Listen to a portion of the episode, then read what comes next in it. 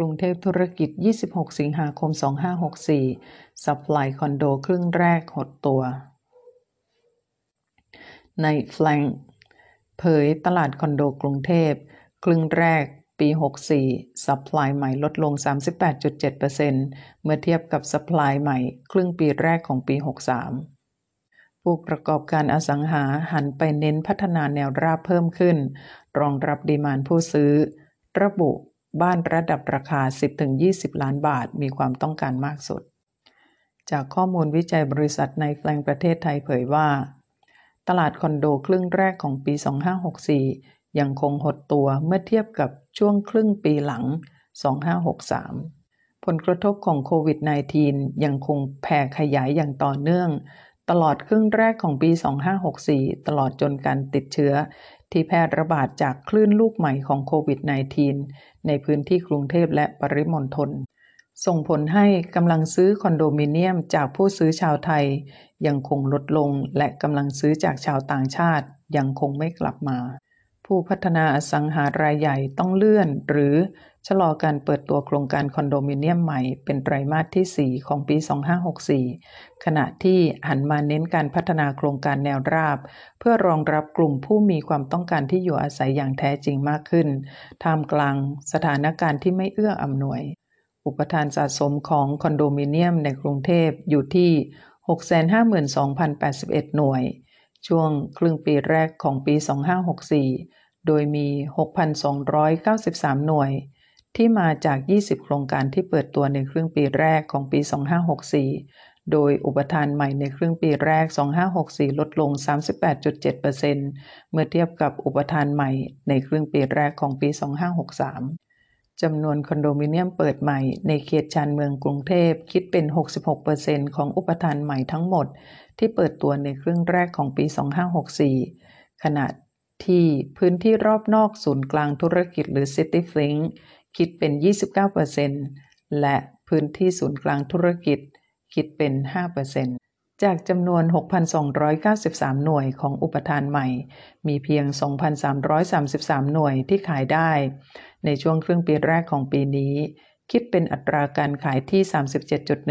37.1%ซึ่งสะท้อนให้ถึงอัตราการขายเพิ่มขึ้น 13.3%เมื่อเทียบกับช่วงเดียวกันกับของปีก่อน ราคาเสนอขายคอนโดมิเนียม ย่านศูนย์กลางธุรกิจอยู่ที่ 246,09 บาทต่อตารางเมตร ลดลง 4.3%จากครึ่งปีหลังของปี 2563 คอนโดมิเนียม ย่านรอบนอกศูนย์กลางธุรกิจ หรือ City Fringe อยู่ที่ 116,225 บาทต่อตารางเมตร ลดลง 5.9%จากครึ่งปีหลังของปี 2563 และคอนโดมิเนียม ย่านชานเมืองกรุงเทพอยู่ที่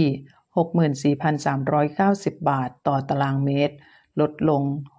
6.6%จากครึ่งปีหลังของปี 2563 ในช่วงครึ่งแรกของปี 2564 บริษัทพัฒนาอสังหาริมทรัพย์ ที่จดทะเบียนในตลาดหลักทรัพย์ ได้หันไปเน้นการพัฒนาตลาดแนวราบสำหรับบ้านเดี่ยวบ้านแฝดและทาวน์เฮาส์แม้ว่าตลาดคอนโดมิเนียมในกรุงเทพจะมีผลประกอบการที่ลดลงอย่างรวดเร็ว แนวโน้มการทำงานที่บ้านหรือ work from home ได้รับแรงผลักดันจากความจำเป็นที่เกิดขึ้นโควิด -19 ได้เปลี่ยนความคาดหวังของผู้ซื้อ มาเป็นความต้องการบ้านขนาดใหญ่ หรือมีจำนวนห้องเพิ่มขึ้น เพื่อใช้พื้นที่สำหรับทำงาน ซึ่งยังช่วยผลักดันให้เกิดความต้องการบ้านในพื้นที่ชานเมืองของกรุงเทพ ซึ่งมีราคาถูกกว่า ตลาดบ้านราคา 10 ล้านบาทขึ้นไป